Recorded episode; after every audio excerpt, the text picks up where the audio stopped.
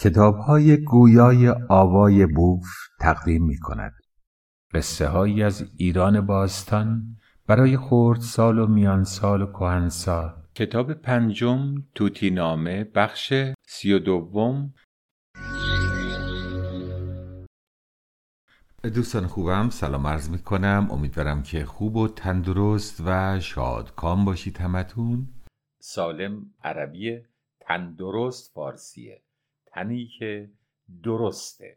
قصه شب 29 هستش و رسیدیم به اونجا که سیاه گوش سند خونه شیر رو و قصر شیر رو نشون داد و گفت اینجا اصلا مال منه. اینجا مال پدران من بوده.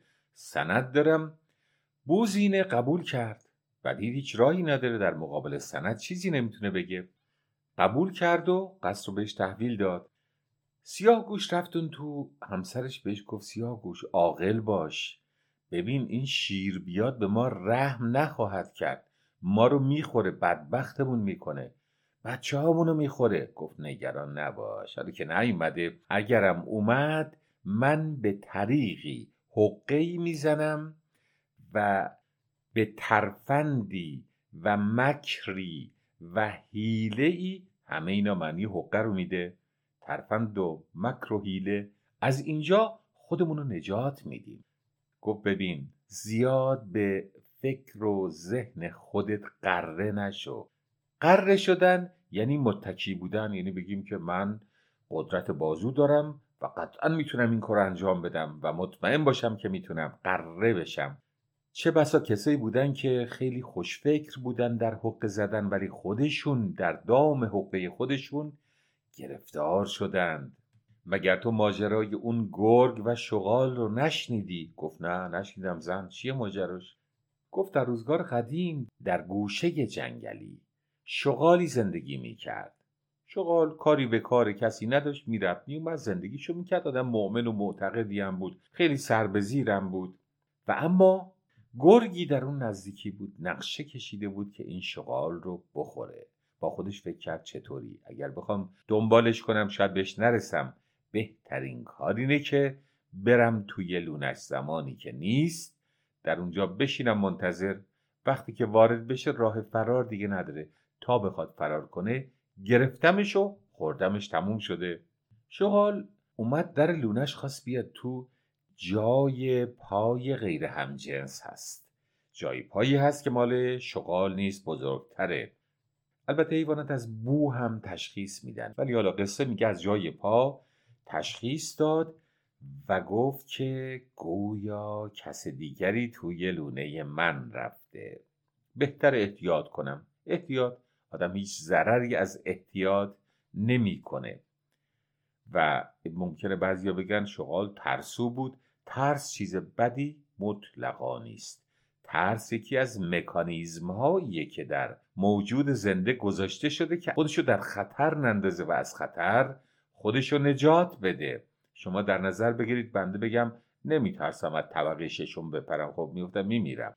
تمام کسانی که اینطوری فکر می‌کردند مردن نژادشون نمونده و می‌دونید کسانی هم که زیادی نترسن بالاخره یه بلایی سر خودشون میارن. هیچ بد نیست که آدم به اندازه ترسو باشه. شاید ترس بیش از حده که بده وگرنه خود ترس در واقع این که خداوند در ما ترس رو گذاشته و طبیعت ترس رو در ما رشد داده دلیل داشته.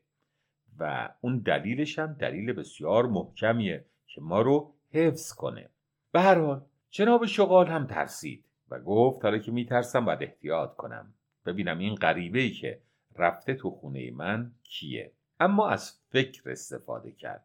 گفت که سلام ای خانه و کاشانه زیبای من. به خونه خودش سلام کرد. گرگون تو نشسته بود تعجب کرد. این شغال مثل که دیوونه هم هست. به خونه خودش سلام می‌کنه. دید جواب نیومد. گفت که ای خانه من من که هر روز به تو می‌رسم سلام می‌کنم و تو جواب منو میدی؟ چون که تو از خاکی خاک از سنگ سنگم از کوه و اگر کسی چیزی به کوه به یه کوه جواب میده. این در واقع منظورش از جواب کوه انعکاس یا پژواک. پژواک فارسی انعکاسه که وقتی که صدا می‌زنن امواج صدا میره برمیگرده دوباره. حالا بعضی وقتا چند بار حتی برمیگرده یعنی این ور اونور مثل توپ پینگ پونگ. این ور اونور میشه. امواج صدا و ما میشنویمش. اینی که در مثلا جایی حتی توی مسجد شاه اصفهان هم اینطوریه. در بعضی از زاویه هاش شما چیزی بگید انعکاس پیدا می‌کنه. موج صداست مثل توپ پینگ پونگ میره و برمیگرده. پس تو ای کاشانه من ای خانه من چرا جواب منو نمیدی؟ باز گفت تو که می‌دونی هر وقت جواب منو ندی من داخل نمیشم. تا عادت داشته ای همیشه جواب منو دادی. پس دوباره میگم سلام ای خانه و ای کاشانه من. گل با خودش فکر کرد گفت که پنداری این خونه بهش جواب می‌داده. حالا من اینجام از من ترسیده جواب نمیده. خب این جواب نده که نمیاد تو. چیکار کنم؟ بهتر من جواب بدم فکر کنه خونه است. این کارو کرد. گفت سلام ای شقال جون بیا تو. من خونتم دوستم دارم کاشانه تو هم بیا تو. شغال فهمید که کسی اونجا قایم شده کمین کرده و می‌خواد بلایی سرش بیاره. و اما صدا رو تشخیص داد صدای جناب گرگه. می‌دونست این گرگه در کمینش دوربر رو دیده بودش. اون نزدیکی ها یک چوپانی بود گله داشت با چند سگ. و این چوپان دل خونی از این جناب گرگ داشت و دلش می‌خواست یه موقعیتی پیدا کنه. حساب این گرگ رو برسه. شغال رفت پیش چوپان. گفت عرض سلام می‌کنم جناب چوپان. گفت سلام جناب شغال چطوری؟ گفت خوبم اما یه خبر برات دارم. گفت خبر چیه؟ گفت اون گرگ بدجنسی که ازش بسیار دلخوری الان توی خونه منه تو لونه منه. گفت اه؟ گفت آره با هم راه افتادند و اومدن در لونه. یک سنگ بسیار بزرگی چوپان آورد گذاشت در لونه رو بست. گرگ زندانی شد. موند اونجا هرچه سنگ و فشار داد فایده ای نکرد نتونست بازش کنه و در اونجا موند و از گرسنگی مرد. درازگوش ماده به شوهرش گفت پس ای درازگوش عزیزم شوهر نازنینم مراقب باش که همیشه کسانی که حقه می‌زنند حقشون نمی‌گیره. گاهی وقتا هیلشون برعکس میشه و دامنگیر خودشون میشه و خودشون رو از بین می‌بره یا گرفتار می‌کنه. تو هم بیشتر فکر کن روی این مسئله. به هر حال شیره با شیر نمیشه طرف شد. چه کلکی می‌خوای بزنی تو؟ درازگوش گفت فعلا خدا کریمه. اجازه بده هنوز که نیومده. در ثانی تو این داستانی که تو گفتی گرگ احمق بوده. گرگ نباید می‌فهمید که خونه حرف نمی‌زنه. خب آخه چی بهش بگی؟ خب همچین احمقی معلوم همچین بلای سرش میاد. من که نادان نیستم. من بسیار زیرک و دانا. و اما در همین روزگاران خبر پیچید در جنگل که جناب شیر از سفر برگشته و داره میاد. به گوش شیر رسید که یک قاسب قاسب یعنی کسی که بیاد جایی رو به زور بگیره. یک قاسب اومده و خونه شما رو گرفته و رفته اون تو داخله. بوزینه رفت به استقبال شیر و گفت جناب قربان بنده عرض سلام و ادب خدمت شما می‌کنم. اتفاقی افتاده یک درازگوش جسارت کرده گستاخی کرده پررویی کرده اومده رفته. و در منزل شما سندم آورده میگه اینجا مال منه. شیر یکم چونش خاروند و گفت که این جسوری و دلاوری و نترسی از درازگوش بعیده. وزیر بگو ببینم این چه حیوانیه که اونجاست. این باید حیوان ترسناک و قوی هیکلی باشه که نترسیده و اومده داره با منی که سلطان جنگلم می‌خواد در بیفته. بوزینه گفت قربان شما سلطانید شما که می‌دونید هیچ حیوانی هیچ ددی دد یعنی حیوان وحشی هیچ ددی در جنگل نیست که بتونه در مقابل شما مقاومت کنه. گفت وزیر اشتباه نکن. در جهان هر چیزی هر چند هم که قوی باشه ضعفی داره.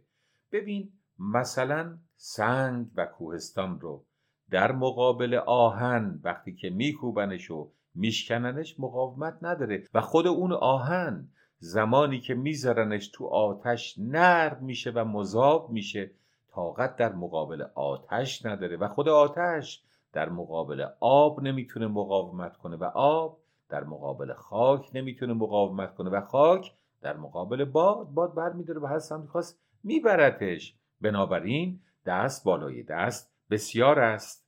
نباید اشتباه کنه و دشمن خودش رو ضعیف فرض کنه. در اینکه دست بالای دست بسیار است دوستان خوبم شماها توی مدرسه قطعا بودید و حتما تو کلاستون یک نفر یا دو نفر بوده که قلدرتر از همه بودن بقیه رو می‌زدن یا اذیت می‌کردن و زور کسی بهشون نمی‌رسید.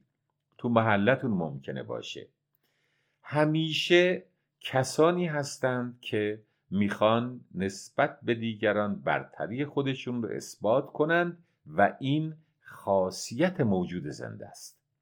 شما در نظر بگیرید. قلدرترین فرد کلاس شما رو بیرون کنن از دبیرستان. کلا بگن دیگه نیا یکی دیگه میشه قلدر اونجا. اونو بیرون کنن یکی دیگه میشه قلدر یکی از همون کسانی که تا دیروز قلدر نبود میشه قلدر بنابراین همیشه موجود زنده توی موجودات زنده این تمایل هست که نسبت به دیگران حالت قلدری و زورگویی داشته باشن تو حیوانات هم. مثلا این خصلت در اصل خصلت حیوانیه. ولی همونطور که ما گفتم بهتون از نظر داشتن خون و کلیه و کبد و خیلی چیزها با حیوانات مشابهیم از این بابت هم با اونها شبیهیم. حالا در نظر بگیرید کار دیگه بکنیم. شما فرض کنید قلدر تمام کلاس ها رو انتخاب کنند. چهل نفر یک کلاس تشکیل بدن. باز توی این چهل نفر یکی میشه قلدرتر از بقیه. فرض کنید باز اون یک قلدرم انتخاب کنن توی سطح کشور یک کلاس تشکیل بدن از قلدرهای همه کشور. تو اونا باز یک نفر قلدرتر از همه خواهد شد. این خصلت موجود زنده تو فیلم ها نگاه کنید. تو فیلم ها همیشه قهرمان داستان یادم قلدره. جواب همه رو میده. جوابای خیلی به اصطلاح هوشمندانه و زیرکانه و تندی میده. همه باهوشتره. کم داریم فیلم هایی که ضد قهرمان باشه. فیلم ها همیشه دنبال اینن که نشون بدن یه نفر قهرمانه و ما ناخواسته. وقتی میشینیم فیلم رو تماشا می‌کنیم طرفدار اون قهرمانه میشیم و وقتی اتفاقی برای اون میفته ناراحت میشیم. اما اون بلای سر دیگران میاره اصلا ناراحت نمیشیم. یعنی بدون اینکه بفهمیم خودمون رو با اون یگانه میپندادیم این خصلت بین بوزینه ها هم هست.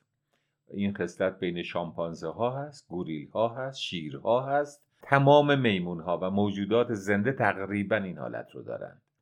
جز مثلا موجوداتی که گروهی زندگی می‌کنن مثل مورچه ها و موریانه ها که هر کدوم نقششون با تولدشون تعیین میشه. سرباز سربازه ملکه ملکه است و کارگر کارگره. توی بوزینه ها وقتی یک بوزینه یه نر جوون وارد گروه میشه و رئیس میشه و تمام زنهای گروه در اختیار می‌گیره و تمام خوراکی رو در اختیار می‌گیره اگر دلش بخواد تقسیم می‌کنه به دیگرانم میده اگه نخواد نمیده. و این بوزینه گاهی وقتا راه میره توی یک گله خودشون و تو چشم بوزینه های دیگه نگاه می‌کنه. اگر کسی جرأت کنه تو چشمش نگاه کنه و سرشو پایین نندازه باش میجنگه. یعنی این اعلام جنگ. این در بشر هم هست. شما در نظر بگیرید. توی خیابون یا آقای داره میره کنار دوست دخترش یا همسرش. شما از دور خیره بشید فقط به چشماش. نگاه کنید. همینطور نگاه کنید و ادامه بدید. قطعا برمیگرده یقتون رو می‌گیره. میگه چیه؟ احساس می‌کنه تهدید شده. این در بشر هم هست.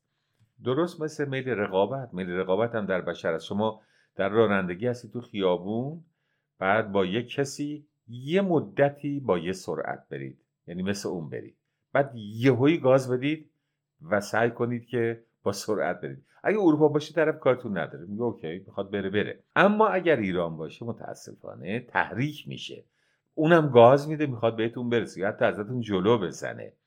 این حس رقابتش تحریک شده است. این حس رقابت ها در بشر پنهانه و ما باید مواظب باشیم که سعی کنیم هرچه بیشتر انسان باشیم تا داشتن های حیوانی این چنینی. اثبات برتری که من برترم فقط با قلدری نیست. من پولدارترم. من دانشمندترم. قد من بلندتره.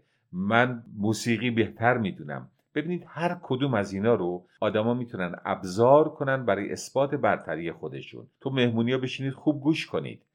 دقیقا اگر گوش کنید می‌بینید که آدما پیامایی که به هم میدن تقریبا این شکلیه. آره امروز تو شرکت 6 از کارمندا چنین کرده بودن اخراجشون کردم. یعنی می‌خواد بگه من مدیر شرکتم من برترم من دارم. امروز چنان کردم چنان کردم. اینا یا خانم ها خانم ها با آویزون کردن جواهرات با اثبات اینکه خوشگلترن آشپزیشون بهتره ملوسترن بهترن. ببینید بد نیست آدم زیبا باشه. پولدار باشه شغل خوب داشته باشه هنر داشته باشه موسیقی خوب بدونه. اما نیازی به طرحش و نیازی به مسابقه دادن با دیگران نیست که بیاید تو با ما مسابقه بدید من برندم. دیدید خیلی از فیلم ها رو نگاه می‌کنه آدم طرف میگه اگه مردی وایسا. خب می‌خواد بزنی چرا وایسه؟ نه اگه مردی که طرف بخواد بگه بله بله من مردم وایسادم نه باید بره اگر عاقل باشه. حالا شیر عاقله. شیر می‌فهمه که دست بالای دست هست. نباید دشمن رو ضعیف پنداشت. به خاطر همین قبول نمی‌کنه. میره داخل میگه حالا برم داخلی میگه که گربه است دیگه. یه گربه سیاه گوشه یه گربه وحشیه و من می‌تونم یه بلای سرش بیارم برم ببینم چه خبره. گربه ماده به گربه نر سیاهگوش نر میگه که مرد اومد دیدیش بلای سرمون آوردی؟ الان نه جون من نه جون تو نه جون بچه همون دیگه در امان نیست. گفت نگران نباش. تو برو یه کاری کن بچه گریه کنند بعد ماده رفت و بچه ها رو حالا یه کاری کرد که گریه کردند و از این ور گربه نر مرد صدا زد. گفت زن این بچه چرا گریه می‌کنن؟ چشونه؟ ساکتشون کن. گفت مرد اینا کباب می‌خوان. گفت کباب چی چی؟ گفت کباب شیر می‌خوان. گفت گلی گوشت الان تو انبارمون هست. خب کباب کن بهشون بده دیگه. گفت آخه اینا گوشت شیر فقط می‌خوان. گفت خب باشه حالا شنیدم این صاحب این خونه قرار امروزا بیاد. اومد من می‌گیرم میکشمش. گوشت تازه شیر کباب کن بهشون بده بخورن. شیر؟ ترسید. گفت اینا کباب شیر می‌خورن بچه هاشون چه خبر؟ این میره شیر می‌کشه میاره میده بچهاش می‌خورن. روزی چند تا؟ مثلا شد هفته چند تا؟ شیر رو داره این می‌کشه و همینطور نرم داخل. این کلک رو یک بار نادرشاه هم زد. نه به این شکل. میگن البته تا چه حد نمیشه از منابع تاریخی رو آدم تا دقیق از سه چهار جا کنترل نکنه چک نکنه نمی‌تونه مطمئن باشه. میگن نادری که از شهرهای هندو محاصره کرده بود دور شهر رو خندق کنده بودن. خندق عربی استش کندک بوده یعنی از کندن. یعنی بکنن دور شهر رو گود کنن پر از آب کنن دشمن نتونه به دیوارهای شهر برسه. بعد اونجا پر از قورباغه بوده و شبا قورباغه ها صدا می‌کردن به نحو گوشخراشی. یعنی تعداد بسیار زیادی قورباغه چون آب راکت بوده بستر خوبی برای رشد قورباغه. نادر به سربارش یاد میده میگه بری طوری که دروازبانای هند و کسایی که بالای دیوارها ایستادن بشنون به قورباغه ها بگید امروز نادر امر کرده که شما سر صدا نکنید. می‌خواسته ابهت و ترسناکی خودش رو به ترس خودش رو بندازه تو دل هندیا. هندیا بالای دیوار میخندن که قورباغه ها کار هر شبشونه. تمام شهر صدای قورباغه است. حالا این نادر امر کرد. امر کنه. قورباغه امر نادر گوش نمی‌کنه که از اون طرف نادر دستور میده گوسفندایی رو که برای اون روز برای سربازه سر بریده بودن رودهاشو نگه دارن و تکه تکه کنن به اندازه دو متر باد کنن دو سرشو ببندن و بندازن شب که هوا تاریک میشه توی آب خندق. قورباغه ها اینا رو با مار اشتباه می‌گیره از مارم خیلی میترسن. یعنی در واقع انقدر روده میندازن اونجا که پر از انگار ماره. قورباغه از ترس اینکه صدا نکنند مبادا مارها متوجهشون بشن بیان شکارشون کنن سکوت می‌کنند. هندیا با تعجب و حیرت می‌بینن که دستور نادر اجرا شد. ترس برشون میداره که این چه پادشاه ترسناکیه که حتی قورباغه ها هم امرشو اطاعت می‌کنند. حالا برگردیم به اینکه بچه ها گریه کردند و گوشت شیر خواستند. شیر برگشت. برگشت اومد بیرون و به بوزینه گفت که ببینم وزیر تو مطمئنی که این سیاه گوشه؟ من فکر می‌کنم یه حیوان مخوفیه. این در واقع گوشت شیر میده به بچه هاش کباب می‌کنه میده به بچه هاش گفت قربان آخه چطور به شما از کنم؟ شما برید تو نترسید. با من. شما برسید اونجا می‌بینید که یه حیوان نحیفیه. آخه کی اومده از ترس مثلا یک مگس یک کبوتر مثلا می‌ذاره فرار کنه؟ نه. آیا یه درویش به دلیل اینکه یک شپشت روی توی لباسشه لباسشو آتیش می‌زنه؟ نه. شما که خونتون رو نباید از ترس گربه دست بدید. شما برید تو خودتون می‌بینید. شیر برگشت. ولی همچنان متفکر و مردد که خب حالا برم با چی می‌خوام روبرو بشم؟ این که حالا شیر با چی روبرو میشه و اصلا میره یا نمیره بماند برای دفعه بعد و من ازتون خداحافظی کنم و شما رو به خدا بسپارم.